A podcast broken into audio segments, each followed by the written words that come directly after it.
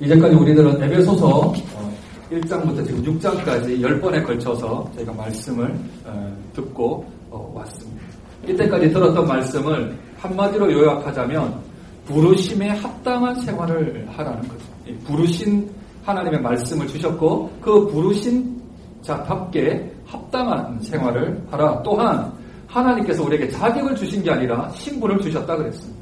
하나님의 자녀로 신분을 주셨으니 그 신분에 마땅한 삶을 살 것을 우리에게 요구를 하셨습니다.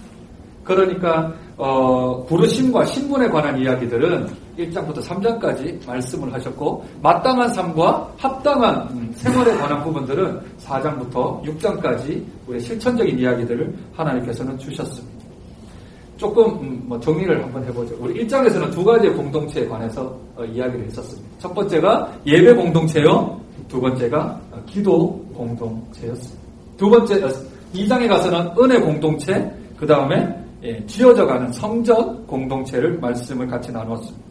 3장은 전도 공동체, 4장은 연합 공동체, 예, 또 순결 공동체, 5장에 와서는 모형과 순종의 공동체, 그리고 마지막 오늘 예, 성경은 어, 우리에게 전투 공동체에 대한 교회 모습을 마지막으로 알려주고 있습니다. 우리가 함께 교회론을 통해서 어, 알고 있는 것처럼 이 땅에 있는 모든 교회는 완전한 교회가 아니요. 완전의 반대말은 불완전한 교회입니다. 주님의 교회도 그렇고 이 세상에 있는 모든 교회는 불완전한 공동체입니다. 천국에 있는 하늘나라의 공동체만이 온전한 어, 교회가 되고 완전한 공동체가 되죠. 불완전하니까 불완전이 더 어, 여기 있는 것은 당연합니다. 그러므로 우리에게 필요한 게 무엇인가 하면 전투랍니다. 싸워야 되는 어떤 대상이 있게 되고 어떤 어, 상대가 있게 되죠. 그 이야기를 오늘 사도 바울은 마지막으로 오늘 끝으로 또는 옛날 성경에는 정말로 마지막으로 이 이야기를 지금 하고 있습니다. 왜 예수를 믿게 되면 상황이 좀 더 안 좋아질까요? 왜 예수를 믿는 그 순간부터 어려운 일들이 조금 더 더 발생하게 될까요? 왜 그럴까요? 아, 예수를 믿으면 좀 좋아져야 되는데 예수를 믿으면 괴로운 일들도 더 많이 생기고 어려운 일들도 더 많이 생기고 어, 힘든 일들도 더 많이 생기게 됩니다. 왜 그럴까요? 만약 반대라면, 만약 반대라면, 죄송하지만 자기의 삶을 다시 한번 돌아봐요. 난 예수 믿었는데 전혀 나는 힘든 게 없어. 나는 예수 믿었더니 난 다 좋아. 예수 믿었더니 나는 그냥 만사 형통이야. 이러는 사람은 정말 죄송하지만 다시 자기 삶을 뒤돌아 보아야 합니다. 왜 그렇습니까? 왜 예수 믿으면 힘이 들까요? 예수를 왜 바로 믿으면 어려워질까요? 그것은 우리가 땅을 딛고 살아가는 사람인데 하늘의 법을 따르라고 하니 이게 쉽나요? 어렵나요? 우리가 이 땅에 있는 육체로서 이 땅에 주어져 있는 법을 지켜나가는 것도 쉽지 않잖아요. 이 땅에 살아가면서 우리가 모든 세법이나 뭐 행정법이나 우리가 지켜 있는 도로교통법조차도 지켜나가기가 힘듭니다. 그죠? 그런데 그런 연약한 육신이 우리는 하늘에 있는 사람이 아니라 땅에 있는 사람인데 하늘의 법을 지키라 하니 이게 쉽습니까? 어렵죠. 그리고 이 땅을 지금 하나님께서 잠시 잠깐 허용하셔서 악의 세력들이 이 세상을 잡고 있습니다. 그죠? 물론 예수님께서 결박하셨습니다. 성경을 통하여 보니 예수님께서 결박하였기 때문에 예수를 믿을 수 있는 우리에게 특권이 주어졌습니다. 그게 결박이 안 됐다면 우리는 아직도 구약 시대에 살아갈 수밖에 없는 사람입니다. 사울이 처음에는 괜찮았다가 악신이 들었습니다. 그런데 해결할 길이 있나요, 없나요? 없습니다. 구약에서는 그걸로 끝이었습니다. 구약에서는 전혀 해결할 수 있는 길이 없었습니다. 그러나 예수 그리스도께서 이 땅에 오셔서 사망 권세를 이기시고 부활하심으로 사단은 지금 포박당했습니다. 결박당해져 있습니다. 그러나 결박당했어도 이 결박당한 상태로 막 돌아다니고 있습니다. 이 공중의 권세 잡은 자가 왔다 갔다 하며 우리들을 유혹하기도 하고 우리들을 어렵게 예, 만듭니다. 그래서 우리가 하나님의 뜻대로 살려고 하고 하나님의 뜻대로 내가 어, 한 발짝이라도 옮기려고 하면 사단은 엄청난 저항을 예, 펼치는 거죠. 왜요? 자기의 세력에서 멀어져 가는 것은 곧 잃어버리는 것이니까 잃지 않게 위하여 애를 쓰고 노력을 하는 겁니다. 17세기 청교도 목사님 중에 어, 윌리엄 거너라는 분이 계셨습니다. 그 분이 이런 글을 하나 썼습니다. 구원받은 한 영혼을 두고 구원받은 한 영혼을 두고 하늘에 기쁨의 종이 울려 퍼지는 것과 동시에 지옥의 비상벨이 요란스럽게 울린다. 구원받은 한 백성이 하나님께로 돌아오는 순간 지옥에 가야 될 하나님의 명부 하나가 빠져나가니까 그러니 사단은 악을 쓰고 악을 쓰고 우리를 가만히 두지 않는다라는 것. 그래서 우리가 전혀 영적인 무장 상태가 아니라면 평안하다 평안하다 평안하다고 할 때에 영적인 공격이 주어지면 그냥 쓰러지고 넘어지고 마는 것이죠. 그리하여 사도 바울은 여러 가지의 교회 공동체를 이야기하면서 마지막 끝으로 한 가지 더 얘기하는데 그게 바로 영적 전투가 우리에게 있다라는 것. 항상 영적 전투가 있습니다. 가장 작게는 내 안에서부터. 우리 안에 죄성이 있습니다. 죄를 짓고 싶어 하는 그런 성품이 아직 남아 있습니다. 우리에게는 성령이 거하시지만 그럼에도 불구하고 죄에 대한 성품이 아직도 잔재되어 남아 있습니다. 언제까지요? 우리가 주님 곁에 가는 그 순간까지는 어쩔 수 없이 내 안에 죄를 짓면 훨씬 더 편한, 선을 행하면 훨씬 더 불편한 내 마음이 있습니다. 그러니 영적 전투는 우리 몸에서부터 시작하여 우리 주위에 있는 많은 사람들 또 영적인 그런 영들과의 전투는 우리에게 항상 있기에 우리에게 하나님께서는 영적으로 완전 무장을 오늘 말씀하십니다. 오늘 본문을 보면 조금 본문을 조금 이렇게 분석 아니 좀 살펴보고 어, 말씀을 조금 더 구체적으로 보았으면 좋겠습니다. 오늘 10절부터 20절까지 하고 싶은 말 중에 가장 중요한 한 구절을 뽑으라고 한다면 그것은 바로 10절입니다. 10절이 아마 메인 절이 되고 메인 내용이 되어 있을 것 같습니다. 우리 10절을 같이 한번 어, 읽었으면 좋겠습니다. 시작. 끝으로 너희가 그 힘의 능력으로 강건하여 주고 끝으로 너희가 주 안에서와 그 힘의 능력으로 강건하여진다 그랬습니다. 그러니까 내 스스로 아무리 운동을 많이 하고 아무리 애를 많이 써도 그의 안이나 그의 힘을 의지하지 않으면 우리가 강건해지지 못한다. 뭐는요? 영적인 힘은. 내 영적인 힘은 내가 아무리 노력하고 내가 아무리 힘을 쓰고 애써도 그분이 힘 주시지 아니하시면 안 된다라는 겁니다. 그러므로 영적인 힘은 그분에게서 오는 겁니다. 그분에게서 오지 않는 힘은 영적 힘이 아닙니다. 그런데 그것을 건강이라고 성경은 이야기합니다. 건강해져라. 또는 다른 번역 성경에서는 강해져라. 강건해져라. 강해져야 된다. 어디에서요? 영적인. 우리 육신으로도 고혈압, 당뇨, 뭐 여러 가지 이 우리 성인병들이 있지만 그것을 위하여 우리가 대비하고 노력해서 식단도 개선하고 운동도 하고 쉬기도 하고 물도 많이 마시고 여러 가지 하는 것처럼 영적인데도 똑같은 영적 비타민들, 영적인 무기들을 늘 하나씩 하나씩 장착하라는 겁니다. 그거 안 하면 건강해지지 않으면 넘어지고 쓰러지고 엎어진다는 거죠.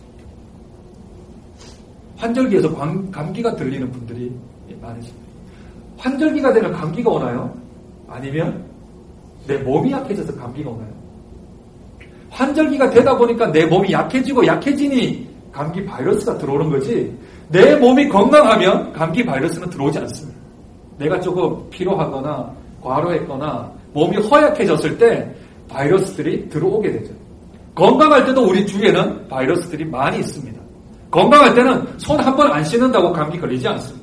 그러나 몸이 연약해지면 손에 있고 우리 얼굴에 있고 우리 옷에 있는 바이러스가 기회를 보아 침투를 하게 되잖아요. 우리 몸 안으로. 그렇게 되면 우리들은 병에 걸렸다, 감기에 걸렸다 그렇게 얘기를 하죠. 마찬가지로 영적인 병도 마찬가지.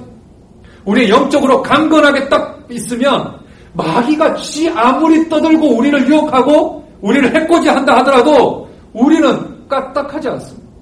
왜요? 내 안에 우리 안에는 예수 그리스도의 영이 거하십니다. 그 영의 힘으로 우리는 까딱없이 아무런 일을 해도 상관없습니다. 마귀들이 어떤 일을 해도. 그러나 그 무장 해제가 풀어질 때에 또는 내 영적으로 힘이 강건하지 않을 때에 조금이라도 피곤하고 연약하고 어려울 때에 그 영적인 바이러스가 우리에게 들어올 때 우리는 어쩔 수 없이 쓰러지고 넘어질 수밖에 없는 거죠. 그래서 하나님께서는 강건해야 되는데 그 강건의 비타민을 다른 말로 하나님의 전신갑주라는 표현을 쓰고 있습니다. 10절과 10, 어, 11절, 어, 11절과 13절에 두 군데를 가지고 여러분들 들어보셨죠 옛날에 샌드위치라고 그죠? 두 군데를 같이 이야기하고 있습니다. 어떻게 해요? 마귀의 계계를 여기 대적하기 위하여 하나님의 전신갑주를 입으라. 입으라는 것 기억나시죠? 사장에서 옷 입는 것, 예, 옷 입고 옷을 벗는 행위 여기에 대하여서 사도 바울이 계속 입는다라는 얘기를 새 사람을 어떻게 해요? 입어라. 옛 사람을 벗어라. 입고 벗는 것에 대한 옷의 개념을 이야기를 해줬습니다. 여기서도 하나님의 전신갑주를 입어라. 그렇게 얘기하고 13절 하나님의 전신갑주를 취하라는 겁니다. 취하라. 입으라고 하니까 한편에서는 입으라라고 얘기하는 것은 내가 갖출 것을 얘기하는 거고요. 취하라라고 얘기하는 것은 너의 것이 아니니까 어디에 누구 것이라고요? 하나님의 것이니까 하나님의 것을 가져라는 것. 내가 거기서 가져와야만 되는 거지. 내가 그냥 있다고 해서 전신갑주가 취해지는 것이 아니기 때문에 내가 그것을 가지고 와야만 나에게 전신갑주가 입혀지는 겁니다. 그러니까 전신갑주를 가져와서 내가 입는 거죠. 그 전신갑주 사이에 누가 있습니까? 어떤 부들이 있습니까? 12절은 우리가 싸워야 될, 씨름해야 될 대상을 이야기를 하고 있습니다. 그죠? 싸워야 될 대상이 누구라고요? 누가 아니라고요? 누가, 누가 아니라고요? 혈과 육이? 아니, 붙여보세요. 과를 빼고 혈육이 아니다. 우리의 싸울 대상은 우리 옆에 앉아있는 아내와 남편이 아니고 우리가 싸워야 될 대상은 옆에 있는 자녀들이 아니고 아니 저 원수들 그 사람들이 아니라 그 사람 혈과 육이 아니에요. 사람이 아니라는 겁니다. 사람이 아니라 우리의 대적자들은 우리 한번 읽어볼까요? 우리의 대적자들은 통치자들과 권세들과 이 어둠의 세상 주관자들과 하늘에 있는 악의 영들. 그 옛날 성경에는 싸울 대상이라 그랬는데 여기는 정확한 표현을 썼어요. 씨름이라는 단어죠. 씨름. 씨름이라는 것은 서로 잡고 있다는 거잖아요. 가까이 있는 거죠. 100m, 200m 떨어져 있는 대상과 씨름을 할 수는 없습니다. 나와 아주 밀착하게 있는 사람. 그 대상이 멀리 있는 게 아니라 내 가까이에 있습니다. 그 영들이. 그 사람과 삿발을 잡고 내가 강한 영적 무기를 가지고 쓰러뜨리지 않으면 내가 쓰러집니다. 싫음. 멀리 있는 대상이 아니라 아, 영적인 그런 전쟁들은 저 멀리 있는 나와 상관없는 게 아니라 지금 나와 삿발을 잡고 내가 이길까 저가 이길까 하고 싸우는 대상. 그런데 우리가 왜 안주하고 있냐 하면 눈에 보이지 않으니까. 눈에 안 보이니까 어, 이게 편안한 것처럼 어, 보이는 거죠. 이 마귀의 다른 이름은 공중 권세 잡은 자라고 어, 2장 2절은 말씀합니다. 오늘 성경에 보니까 11절에 마귀의 간괴라는 말을 씁니다. 간괴. 예, 다른 용어는 괴계라고 얘기하고 아주 술수를 쓰는데 마귀들이 어떤 술수를 쓰나요? 여기 에베소서에서는 좀 이렇게 예, 주어지는 내용이 없어 다른 성경을 조금 찾아봤습니다. 대사로니까 전서 2장 18절은 복음의 길을 방해하기도 한다. 전도하려는데 방해하는 거예요. 이상하리 많지 제가 전도할 때마다 꼭 복음을 딱 전하려고 하면 띠리리리 띠리리 하면 전화가 오기도 안 오든 이 촌종이 울리기도 하고 복음만 있으면 왠지 모를 방해 공작들이 우리 주위에 있게 되어지는 경우가 많습니다. 복음의 길, 전도하는 길을 막는 행위, 이게 마귀의 관계입니다. 또 고린도서 7장과 고린도서 2장에 보면 성도들을 여러 가지 모습으로 유혹합니다. 유혹합니다. 침투할 수 있나요, 없나요? 성도에게 침투할 수 있나요, 없나요? 우리 몸에 쉽게 말해서 귀신이 들릴 수 있나요, 없나요, 우리가? 없습니다. 예수 믿는 사람에게 귀신 들릴 수 없습니다. 왜요? 이 안에, 이 안에 성령과 악한 영이 함께 동시에 존재할 수 없습니다. 그리고 성령이 성령 세례를 받는 우리들은 성령이 떠나가지를 않습니다. 한 번 성령이 들어오시면 내주하시는 그 성령은 계속해서 임재하고 계십니다. 그러므로 성령이 나갈 일이 없기에 악한 영이 들어올 수가 없습니다. 단지 오늘 성경에 나오는 것처럼 성도들을 여러 가지 모습으로 우리 주위에서 실험하는 것처럼 아, 유혹을 할 수 있습니다. 그럼 우리 안에 들어올 수 없습니다. 귀신의 영향을 악한 영의 영향은 받을 수가 있는데 우리에게 우리가 그 영이 우리 안에 들어올 수는 없습니다. 우리 안에는 거룩한 성영이 거하십니다. 내가 만약 아니 내가 아니죠. 너무 위험하다. 다른 사람이 귀신이 들렸거들라 그 사람은 예수를 믿지 않았던 사람일 가능성이 더 큽니다. 믿는 유형교회는 되었지만 무형교회가 안 될 수 있어요. 그 안에 성령이 안, 거하시지 않기 때문에 악한 영이 들어간 것이지 그 안에 성령이 거하시는 사람은 절대 악한 영이 들어갈 수 없습니다. 다만 유혹을 받을 뿐입니다. 뿐만 아니라 고린도후서 11장 14절에는 이게 참 무서운 말인데 스스로 빛의 천사로 가장한다. 많이 들어보셨죠? 사단은 빛입니까? 어둠입니까? 어둠입니다. 그러기에 우리들은 압니다. 그런데 사단이요, 빛의 천사로 가장해서 온다는 거예요. 광명한 천사. 요즘 이, 이 개혁 개정에는 빛의, 빛의 천사로 가장해서 온다는 거예요. 마치 사단은 어둠이어야 우리가 분별이 되는데 빛으로 오니까 우리가 이게 사단인지 천사인지 모르는 거예요. 하나님의 역사인지 사단의 역사인지 모를 만큼 가담에서도 우리에게 다가온다라는 겁니다. 들어오진 않지만 이게 간그 아주 간사하게 그러나 그의 특징은 간살뿐만 아니라 악하다. 그러면 광명한 천사, 빛의 천사로 다가왔는데 우리가 이것이 하나님의 뜻인지 하나님의 뜻이 아닌지 사탄의 일인지 하나님의 일인지 어떻게 하는가? 솔직히 참 우리에게 어려운 건 과정에서는 모른다라는 사실. 그러나 뭘 보아 알죠? 열매를 보아. 그게 빛의 일 같은데 결과가 사람을 헐트시키고 사람들을 이간시키고 그 빛의 일이 하기만 하면 그 사람들이 무너져 버리고 그 공동체가 무너져 버리고 그 사람들에게는 와해가 있고 갈등이 있고 하는 것들마다 열매들이 빛의 일이라고 하는데 그 빛의 일이 빛의 열매가 맺혀지는 게 아니라 빛의 열매 뭐라 그랬죠? 모든 착함과 의로움과 진실함이라 그랬잖아요. 잊으셨나요? 잊으셨. 우리 사, 어, 우리 9장, 5장 어, 9절에 그렇게 있잖아요.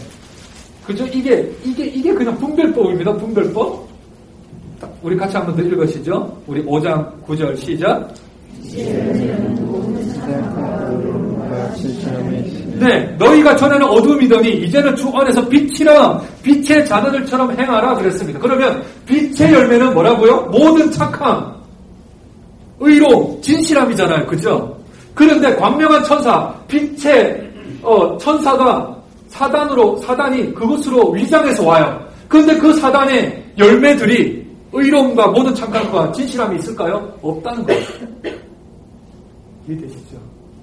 판별식 배우셨잖아요. 우리 중학교 때. 판별식.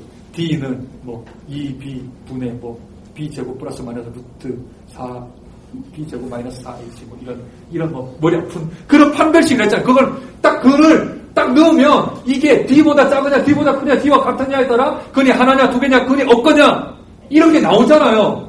그죠? 마치 이것과 똑같은 겁니다. 우리 주위에 빛의, 빛의 일처럼 천사처럼 나타나고 하나님의 일처럼 나타나는데 그게 만약 착함과 의로움과 진실함이 없다면 의심해야 그게 아무리 목사라도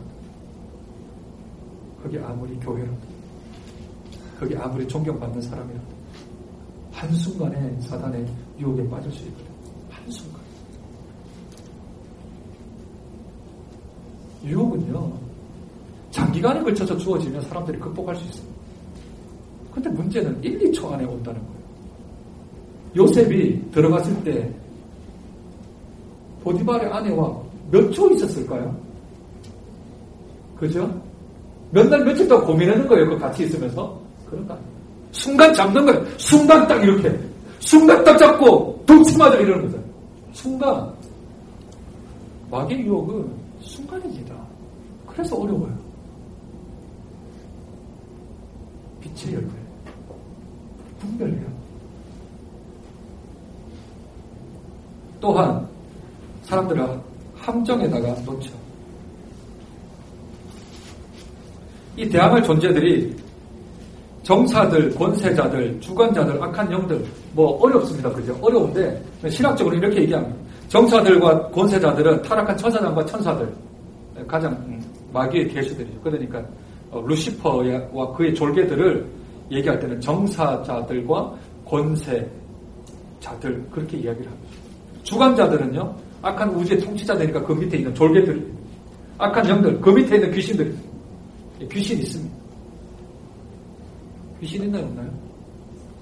있죠. 성경이 있잖아요. 예수님께서 귀신들을 물러치죠. 군대라는 귀신도 있었어요. 한 사람 안에 2천 마리가 들어가 있기도 했었어요. 말이라고 하니까 좀 그러시긴 한데, 분이라고는 할 수 없으니까. 어떤 분이 그러시더라고요. 자꾸 목사, 목사 하니까, 좀 화가 나가지고 왜 목사라고 하냐고 목사님이라고 해야지. 그랬더니 왜 꼭 님을 붙여야 되나 그렇게 예, 상대방이 물었답니다. 목사라고 부르는 사람이. 그래서 옆에 사람 그러면 스님 보고 쓰 그러냐? 쓰 그러냐? 쓰? 그 쓰가 이렇게 얘기하냐? 항상 스님이라 그러지?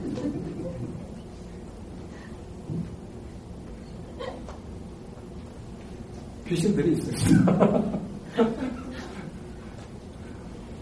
악한 영들과 정사들과 어, 주관자들, 이 주관자들이 우리에게 있어요. 그러니까 다 통틀어 말하면 이 악한 세력들과 영적인 존재들, 그 약한 영적이고 어, 그 존재들이 특징은 강하고 사악하고 아주 관계가 어떨 때는 협박을 하다가 어떨 때는 회유 정책을 펴기도 합니다. 옛날에 사단들의 가장 큰 전략은 핍박이었어요. 핍박을 하면 사람들이 배교를 하니까. 어려움을 주면, 힘든 일을 주면 배교를 하니까. 그런데 예수 믿는 사람들이 마치 잡초처럼 밟으면 밟을수록 더 빡세지고 더 퍼져나가는. 그래서 20세기 들어오면서 사단의 전략은 바뀌었습니다. 어떻게 해요? 부귀와 영화를 주는 거예요. 부귀와 영화를 주면 자연스럽게 예수와 멀어져요. 잘 살고 잘 먹고 잘 자면 예수와 잘 멀어지더라. 그러니까 마귀의 공작은 문명이라는 거였어요. 사람을 편하게 만들어줘. 우리나라가 왜 복싱 지금 못합니까? 옛날에 왜 복싱 나가면 세계 챔피언들도 많고 또 올림픽 나가면 거의 금메달 뭐 우리 따는 거 있잖아. 왜 그렇죠? 배고프니까 이제 때리고 패고 하는 건 알잖아. 배고플 때 얘기지. 배가 고프니까 그때는 죽기 살기로 했는데 배부르니까 이제 좀 멋있는 거, 펜싱 같은 거 이런 거 하잖아. 배가 부르니까 멋있고 이렇게 폼 나는 거. 유도도 요새 하락하는 이유가 자꾸 잘 살게 되면 힘든 거 어려운 거 안 해요. 쉬운 거 하지. 제가 야구 좋아하는데 야구 포스들이 지금 없어가지고 엄청나게 예, 각 팀마다 힘들다. 고등학교 뭐, 이 메이저리그도 그렇고, 이 한국도 그 엄청나게 한, 한 게임에 한 포수가 350번을 앉았다 일어났다를 해야 돼요. 350번을. 그러니까 다른 야수들은 그냥 이렇게 잘 멋있게 했는데 혼자 뒤집어 쓰고 아무리 카메라 갖다 대도 얼굴도 안 나오고 이게 돈이 안 되거든요. 그러니까 굳이 왜 그거 하냐? 제일 많이 나오는 투수 많이 하고 타자 많이 하고 어, 야수들 하면 얼굴은 한 번씩은 나오니까. 그러니까 힘든 거 어려운 걸 안 하려고 그러는 거예요. 마치 우리들도 자꾸 힘들고 어려운 것들은 자꾸 이렇게 벗어나려고 하는 그런 마음들이 있잖아요. 그래서, 그래서 이, 이 악한 영들이 우리를 요구하는 건 자꾸 자꾸 좋은 거. 어, 그러면 예수 잘 갑니다. 잘 사는 것 때문에 기도 안 하면 그게 축복입니까? 저주입니까? 그죠? 잘 살면 더 기도해야 되잖아요. 그런데 잘 살아서 기도 안 하면 그 저주입니다. 사업이 기도 안 해도 커지고 넓어지고 높아지고 깊어지면 저주입니다. 기도 안 하고 신앙생활 안 하는데 그게 더 커지고 더 넓어지면 더 안 합니다. 그건 저주입니다. 우리가 판단을 잘 해야 합니다. 그게 20세기의 공작법이었어요. 그런데 그걸 또 캐치업해서 우리들이 대치를 하니까 21세기의 사단의 전략은 무엇인지 아십니까? 예배 드려 괜찮아. 찬송해 괜찮아. 기도해 괜찮아. 근데 예수만 빼. 예수만 빼. 예수라는 이름만 빼고 나머지 다 해. 구체적인 예가 어디죠? 중국의 삼자교회라는 거죠.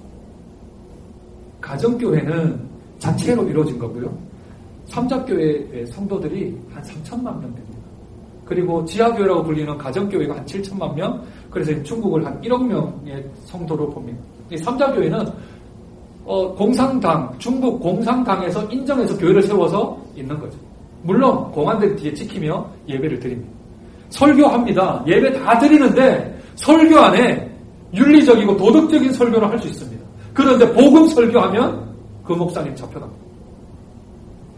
그게 삼자교회입니다. 모든 것은 가능한데 예수만 빼는 겁니다. 종교 생활 하라고. 그런데 그냥 천주교하고도 잘 지내고 불교하고도 좀 잘 지내고 이슬람하고도 좀 잘 지내고 종교가 다 좋다는 거 아닌가? 다 천국 가자고 얘기하고 극락 가자는 얘기 아닌가? 다 똑같은 거에 가보면 다 괜찮은데 예배 다 하라니까. 근데 예수만 빼. 이게 21세기 공산법입니다. 악한 마귀들의 권세. 그렇게 우리에게 도전을 하는 이 악한 영들을 우리가 어떻게 대응하며 대처하며 그들에게 이길까요? 하나님께서는 우리에게 여섯 가지의 무기들을 장착할 것을 얘기합니다. 목적은요, 왜? 11절과 13절에 똑같이, 어, 이 하나님의 전신갑주를 입으라 하며 이유를 두 가지를 이야기를 합니다. 11절은요, 마귀의 관계를 능히 대적하기 위해 이유죠. 그 괴계, 우리를 꼬드기고 우리를 핍박하거나 우리를 협박하거나 안 그러면 우리를 회유하는 그 마귀의 괴계를 대적하고 이기기 위하여 여섯 가지의 무기가 필요한 거고요. 두 번째는 13절에 끝에 모든 일을 행한 후에 서기 위함. 이 선다라는 표현은 하나님 앞에 선다라는 겁니다. 우리가 영적으로 모든 싸움을 다 한 후에 그 모든 일을 행한 후에 하나님 앞에 바르게 서기 위해서. 내가 하나님 앞에 섰을 때 하나님 패전병으로 오지 말고 여호와 니시 깃발을 흔들며 승리한 군사로 하나님 앞에 서기 위한 그걸 위해 이 여섯 가지의 무기들이 필요한 거죠. 첫 번째가 진리의 허리띠. 진리의 허리띠. 이 진리라고 여기서 말하는 건 말씀은 아닙니다. 그렇죠? 네, 말씀은 아닙니다. 이 진리라고 하는 것은 그 사람의 진실성 얘기하는 거예요. 왜 진리의 말씀이 아닐까요? 왜 이 진리의 허리띠가 허리띠를 딱 띄는데 우리 딱 경고하는 허리띠를 떼야 되는데 그 허리띠가 왜 말씀이 아닐까요? 왜 아니냐면 뒤에 나오거든요 말씀. 성령의 검이 말씀입니다. 여섯 번째. 너희가 성령의 검을 가져라 그랬는데 그 검이 말씀이라고 분명히 언급을 해 주셨기 때문에 이것은 그 사람의 성품에 대한 진실성. 빛의 열매가 아까 뭐라 그랬죠? 진실함이라 그랬죠. 그 열매들이 너한테 있어라. 근데 그 빛은 하나님께서 오는 거잖아요. 가장 진실하신 분이 하나님이시니 그 하나님의 진실하신 성품을 너 안에 담으라는 거. 거짓말 하지 말라는 거. 예, 거짓의 영이 거짓된 마음들을 가지지 말라는 거죠. 거짓된 영으로부터 내가 유혹을 받아서 자꾸 거짓에 이 노출되지 말라라는 얘기입니다. 이 여기서 말하는 진리의 허리띠는 이 사람이 머리끝부터 발끝까지 진실함으로 도배를 하라는. 어떤 사람한테 평가를 받을 때, 아, 그 사람 참 진실한 사람이지. 그런 평가가 있도록 우리는 허리를 싸고 있으라는 거예요. 우리의 중심 자체가 진실함과 성실한 그 마음 자세로 단단하게 무장을 하라는 겁니다. 아무리 영적인 무장을 해도 그 사람에게 진실성이 없으면 무너집니다. 넘어집니다. 오늘 올림픽 얘기가 많이 나오네요. 역도할 때 보면 그 허리띠 엄청나게 크게 딱 차고 있죠. 딱 때리고 확 나빠. 역도하는 우리 장미란 선수 엄청 이렇게 단단하게 그게 지지대를 해주는 거래요. 지지대. 내 몸을 내 힘을 쓸 수 있도록 내가 어디 힘을 쓸 때 위로 쓰든 뭐 어떻게 쓰든 간에 쓸 때 이 허리띠를 딱 고정시키면 이게 틀어지지 않고 딱 고정이 된대. 어 볼링도 마찬가지.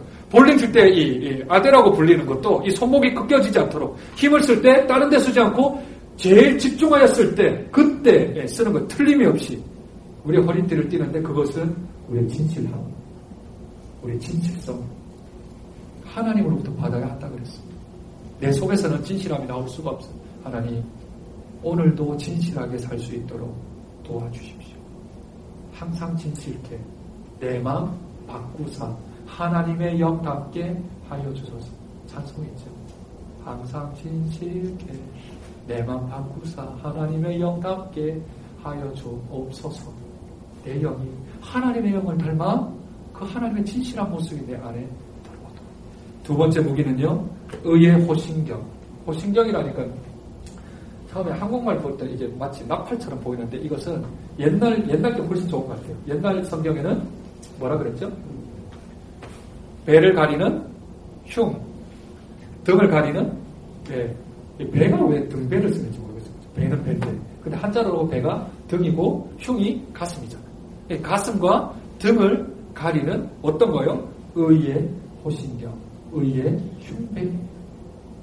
이 의라는 건 착한 행실이기보다는 하나님으로부터 나오는 것이니 이것은 바로 칭의. 칭의. 우리를 의롭다고 칭해 주심이 우리의 가슴팍과 우리의 등짝을 완전히 휘감하라는 겁니다. 칭의가 뭐죠? 로마서 8장 1절, 33절, 34절 제가 한번 읽어 드릴게요. 그러므로 이제 그리스도 예수 안에 있는 자에게는 결코 정죄함이 없나니. 한 번 더요. 그러므로 이제 그리스도 예수 안에 있는 자에게는 결코 정죄함이 없나니. 33절. 누가 능히 하나님께서 택하신 자들을 고발하리요. 의롭다 하신 이는 하나님의 신이 누가 정죄하리요. 죽으실 뿐 아니라 다시 살아나신 이는 예, 그리스도 예수시니 그는 하나님 우편에 계신 자요. 우리를 위하여 친히 강구하시는 자. 진리. 나에게 하나님이 의롭다 해주신다. 내가 의로운 게 아니고요. 하나님이 나를 의롭다고 해주시는데 그 이유는 예수 그리스도 때문에. 예수 그리스도 때문에 나를 의롭다고 봐주십니다. 내가 의로운 존재가 아니라 봐주시는 그것이 칭의입니다. 이 칭의가 왜 중요합니까? 사단이 자꾸 우리에게 우리 가슴 팍에다가 우리 뒤에서 우리 등 뒤에서 속삭입니다. 뭐라고요? 너 죄졌잖아. 너 죄짓고 무슨 신앙생활 한다고? 너 죄짓고 무슨 그런 직분 가진다고? 너 뭐, 네 그런 죄악 가지고 뭐 한다고? 자꾸 꼬드겨요. 우리 가슴에다가 자꾸 속삭여요. 우리 등 뒤에서 자꾸 속삭여요. 하나님은 우리에게 의의 흉배를. 네가 만든 의의 흉배가 아니라 내가 준 의의 흉배, 칭의를 입으라 말씀하십니다. 세상 누구가 우리에게 죄인이다, 말할 수 없습니다. 어떤 악한 영들이 우리를 죄인으로 치부할 수 없습니다. 왜 우리가 감당할 수 있습니까? 왜 우리가 자긍심을 가질 수 있고 자존감을 가질 수 있습니까? 왜 우리가 가진 건 없지만 어깨 피고 다닐 수 있습니까? 내 안에 예수 있다. 뭐 이런. 내 안에 예수 있다. 내 안에 예수 있다. 내 눈 안에도 있고 내 머리 안에도 있고 내 심장은 그리스도의 심장이요. 내 혈관은 그리스도의 혈관이요. 내 피는 그리스도의 피가 흐르는 나는 하나님의 자녀다. 그게 진의입니다. 내가 자격을 갖춘 사람이 아니라 내 신분이 하나님의 자녀가 되어버렸습니다. 그것이 내 가슴에, 내 등에 잘 입혀져 있으면, 취하려져 있으면, 마귀의 공작으로부터 그 속, 속삭임, 죄에 대한 속삭임, 죄책감을 일으키는 속삭임으로부터 이겨나갈 수 있다는 것.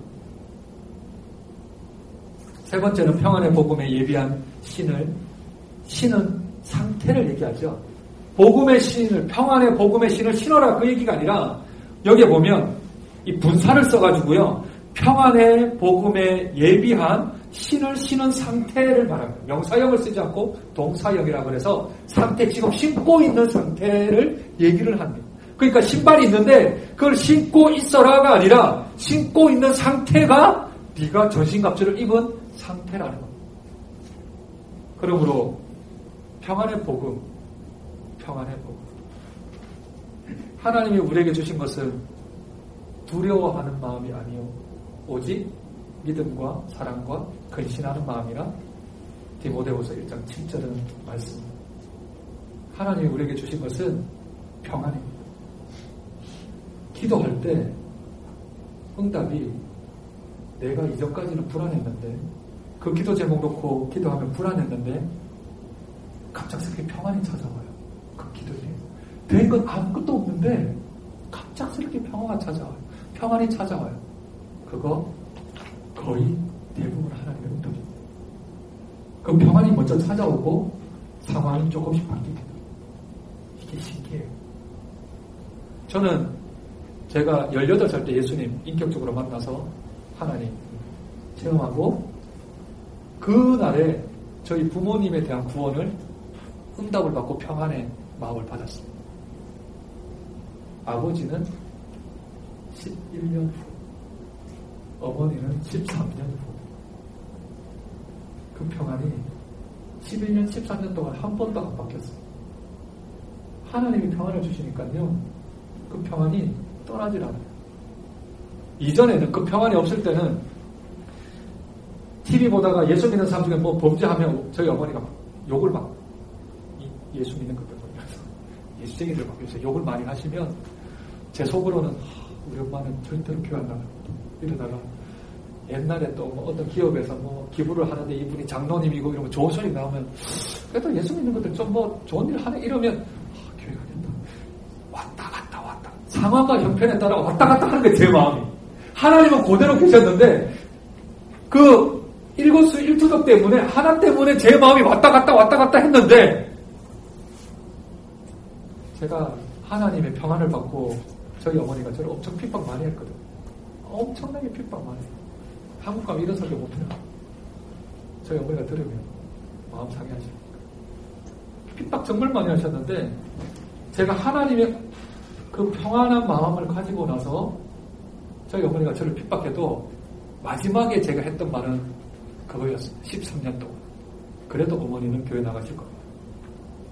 왜요? 어머니보다 훨씬 크신 분의 승낙이 났기 때문에 어머니가 어떻게 하든지 상관이 없는 거죠, 그거.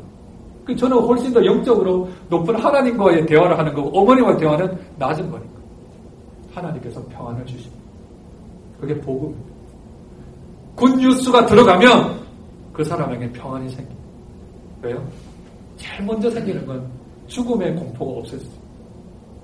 이 세상에서 죽음의 공포를 극복한 사람들은 없습니다. 왜요? 죽어본 사람이 없으니까. 한 번밖에 없거든. 다녔습니다. 그런데 우리는 예수 믿는 사람은 죽음의 공포를 넘어가 버렸어. 그 어둠의 세계처럼 미지의 세계로 보이지만 그것을 벌써 훨씬 뛰어넘어 버렸습니다. 그러니 우리에게는 평안이 있죠. 복음이 있습니까? 그 사람에게는 평안이 있습니다. 여유가 있습니다. 삶에 여백이 있습니다. 꽉 차 있지가 않아요. 여백이 있습니다. 그 여백 때문에 여유가 있는 거고 그 여유가 있기에 우리들은 기도할 수 있는 거죠. 불난 집에 호떡 나면 엄청 급한 거 아시죠? 왜요? 불 꺼야 되죠. 호떡 뒤집어야 되죠. 그래서 불난집에 호떡, 어, 호떡집에 불났다 이러면 불난집에 호떡이 아니라 호떡집에 불이 나면 엄청나게 바쁜 것을 얘기한 세상 사람들은 그렇게 삽니다. 호떡 뒤집으랴 불 끄랴. 근데 예수 믿는 호떡집 아저씨는 불 나면 기도. 그 마음이 물론 그 기도가 1초겠죠. 하나님 어떻게 해요? 이렇게. 하나님 어떻게 해요? 근데 세상 사람들은 내 팔자요. 그 팔자가 자기를 고쳐주지 않는다. 하나님을 의지하는 사람은 그 평안이 있습니다. 여유가 있습니다. 여백이 있습니다. 그게 세상 사람들과 우리의 다른 점. 복음이 있습니까? 그 사람에게는 평안이 있습니다. 나에게 평안이 없습니까? 다시 한번 내가 복음으로 돌아가야 내가 어떤 존재인지, 내가 어떤 사람이었는지, 내가 어디로 가야 할 수밖에 없었던 사람인지를 다시 한 번 더 찾고 다시 한 번 더 예수 그리스도 십자가 밑으로 가면 그 안에 평안이 있고 그리 친행가가 있게 되었습니다. 네 번째는 믿음의 방패입니다. 그런데 16절 시작하는 구절에 모든 것 위에 그랬습니다. 모든 것 위에. 지금 진리의 허리띠, 의의 호신경, 평안의 복음을 예비한 신을 신은 상태 그 모든 것 위에 믿음의 방패가 필요하다. 여기서 말하는 방패는 작은 방패가 아니라 사람의 키만큼 되어지는 방패입니다.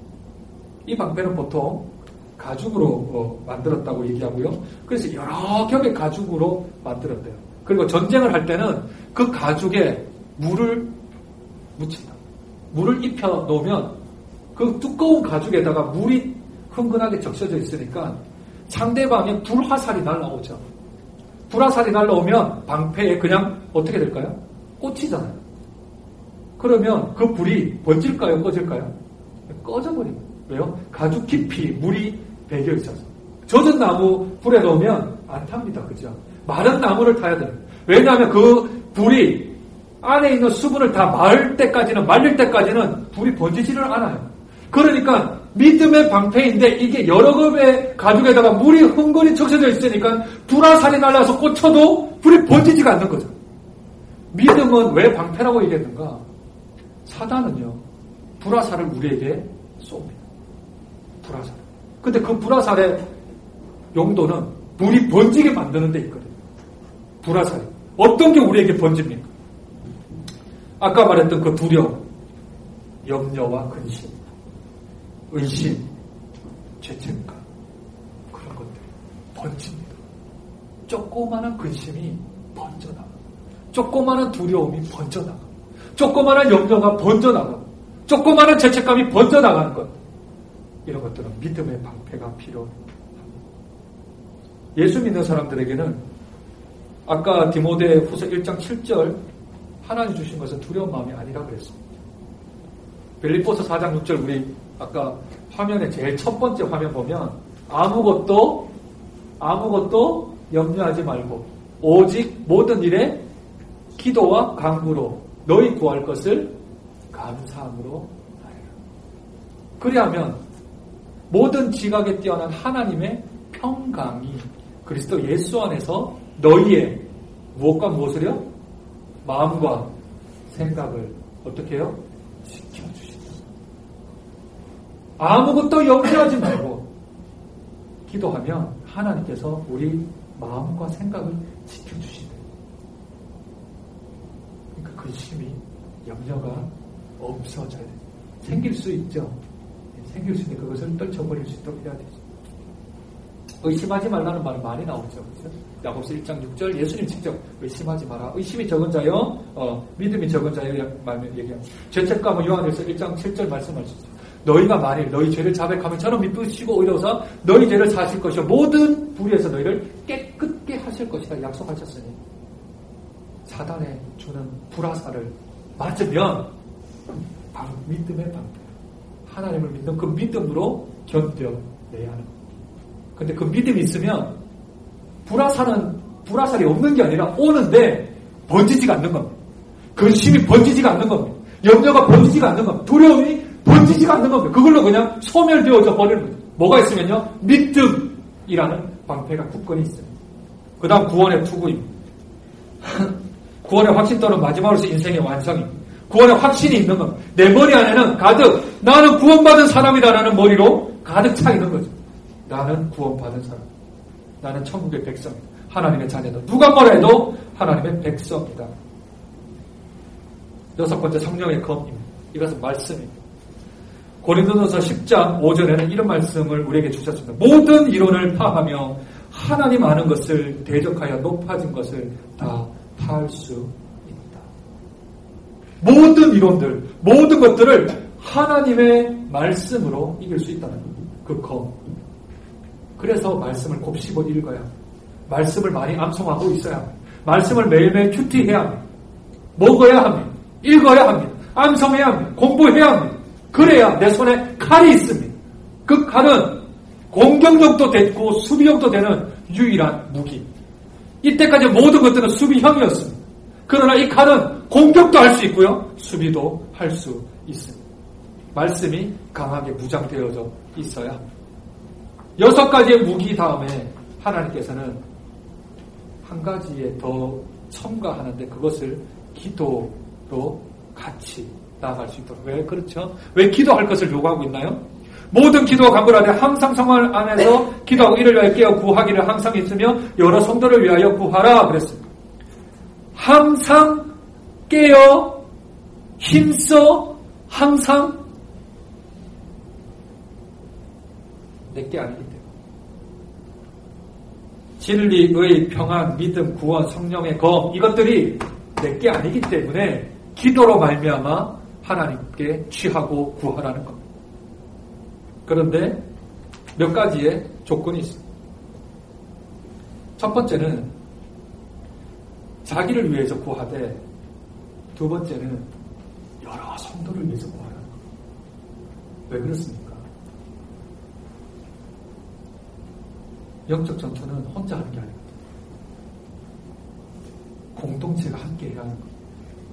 나만 영적 전투에 승리한다고 되는 게 아니라 함께 승리해야 합니다. 그래서 여러 성도를 위해서 구하라고 그리고 세 번째, 사역자를 위해서 기도하라. 사역자. 19절 또 나를 위하여 구할 것은 내게 말씀을 주사 나로 입을 열어 복음의 비밀을 담대히 알리게 하옵소서 하며 기도해달라는 것. 저를 위해서 기도해 주십시오. 제가 세상과 타협하지 않도록 복음을 담대히 전할 수 있도록 하나님의 말씀을 액면 그대로 전할 수 있도록 위해서 기도해 주셔야 하나님의 말씀입니다. 그죠? 우리가 함께 기도하되 자기를 위해서 기도하고 여러 성도를 위해서 기도하고 사역자를 위해서 기도해야 함께 같이 가야 함께 승리해야 누구는 죽으면 안 됩니다. 누구는 살고 누구는 죽으면 안 됩니다. 누구는 패하고 누구는 승리하면 안 됩니다. 함께 승리해야. 주님의 교회 이름은 승리의 이름이 되어야 합니다. 이 전투는 계속될 겁니다. 이 전투는 우리와 육체가 분리되는 그 순간까지 계속될 겁니다. 함께 가야 그래야 승리할 수 있습니다. 그게 하나님의 원리입니다. 전투 공동체. 이걸 마지막에 주신 이유가 무엇일까요? 이게 우리의 실제적인 삶에 대한 이야기이기 때문에 그렇습니다. 멀리 있는 게 아니라 지금 내가 싸움을 해야 될 삿발을 잡고 있는 상대가 악한 영들 그들을 이기기 위하여 하나님의 전신갑주를 입고 취하여 하나님 앞에 바로 서는 그날까지 진력하며 나아가는 저와 여러분 되었으면 좋겠습니다. 함께 기도 한번 했으면 좋겠습니다. 하나님, 우리가 하나님 앞에 바로 서는 그날까지 우리가 전투해야 하는데 하나님 저에게 부족한 그런 영적 무기들을 허락하여 주옵소서. 기도하라 하셨는데 모든 기도와 간구를 하되 항상 성령 안에서 기도하고 이를 위하여 깨어 구하기를 항상 힘쓰며 여러 성도를 위하여 구하며 사역자를 위해서 기도하라 하였는데 하나님 먼저는 부족한 나 자신에게 영적인 무기들을 공급하여 주옵소서. 하나님, 함께 있는 우리 지체들 중에 어려운 사람 있습니까? 영적으로 지금 골핍, 곤핍한 사람 있습니까? 하나님, 그 사람을 주께서 붙들어 주옵소서. 하나님, 저기 서 있는 목사를 주께서 기억하여 주셔서 말씀을 담대히 전할 수 있도록 그래서 성도들에게 말씀의 검을 잘 어, 들려줄 수 있도록 은혜를 도하여 주옵소서 우리 말씀 생각하며 함께 기도했으면 좋겠습니다. 아버지,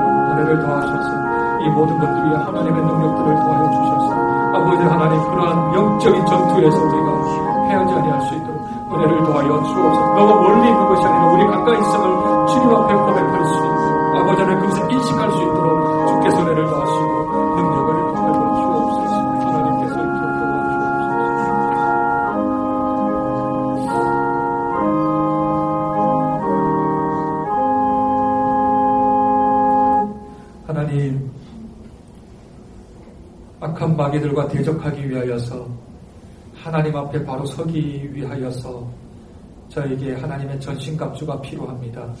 영적인 강건한 힘이 필요합니다. 이것이 우리에게서 나오는 것이 아니라 우리가 연습해서 될 일이 아니라 하나님께서 주셔야만 되겠습니다. 하나님 진리의 허리띠, 이 진실함의 허리띠를 잘 어, 뛰게 하시며 우리의 가슴과 등판에는 어, 하나님 주시는 귀한 칭의라는 도장이 찍혀 있으며 우리의 머리에는 구원의 투구가 있고 우리의 발에는 평안의 복음의 신이 신겨져 있으며 우리의 손에는 악한 불화살을 막을 수 있는 방, 믿음의 방패가 있으며 또 다른 손에는 성령의 검이 말씀의 검을 장착하며 우리가 승리하기 위하여서 하나님 앞에 항복하게 하여 주시고 우리가 악한 영들을 이기기 위하여서 하나님 앞에 무릎 꿇을 수 있는 저희들의 삶이 될 수 있도록 은혜를 도하여 주옵소서. 아버지 하나님, 자신을 위해서 기도하는 것이 아니라 여러 성도를 위해 기도하는 주님의 교회 되게 하시며 부족한 사역자들을 위해서 기도하는 그러한 영적 전투의 공동체 될 수 있도록 주께서 은혜 가운데 붙들어 주옵소서. 하나님, 나올 때 주여 앞에 귀한 예물 드립니다. 하나님 11조 예물 드립니다. 하나님 구별된 축복 허락하여 주시고 감사 예물 드립니다. 하나님 더욱더 범사에 감사할 수 있도록 도와주실 뿐만 아니라 감사한 일들이 더 넘쳐날 수 있도록 도와주시며 또한 아버지 하나님 이모 저모로 하나님 앞에 주일 예배 주일 헌금을 드리며 또 작정한 헌금들을 드립니다. 하나님 또 작정된 복들을 허락하여 주셔서 하나님 앞에 귀한 것 드리는 자들마다 하나님 앞에 귀하게 쓰임 받을 수 있도록 도와주시옵소서. 아버지 하나님 헌금뿐만 아니라 우리의 마음을 드립니다. 우리의 육체를 드립니다. 우리의 시간을 드립니다. 우리의 모든 것 드려옵나니 하나님 영광 받아주시고 깊은 것으로 어, 받아 우리에게는 한량없는 축복으로 내리워 주시옵소서. 지금은 우리 구주 예수 그리스도의 은혜와 그 크신 하나님의 사랑과 성령의 충만하신 역사하심이 매일매일 영적 전투의 현장 속에서 승리하기를 원할 뿐만 아니라 승리하기 위하여 영적인 무기들을 잘 공급받고 장착하여서 우리 하나님 앞에 서는 그 순간까지 마귀들과 대적하며 승리하며 싸우기를 원하는 우리 사랑하는 성도들 머리 위에 그들의 가정과 사업과 직장과 앞길과 사랑하는 자녀들과 또한 지금도 생명을 담보로 세계 각각 열방에서 하나님의 복음을 담대히 전하는 우리 선교사님 그들의 가정과 사역 머리 위에 이제부터 영원토록 함께 하시길 간절히 간절히 축원하옵나이다. 아멘.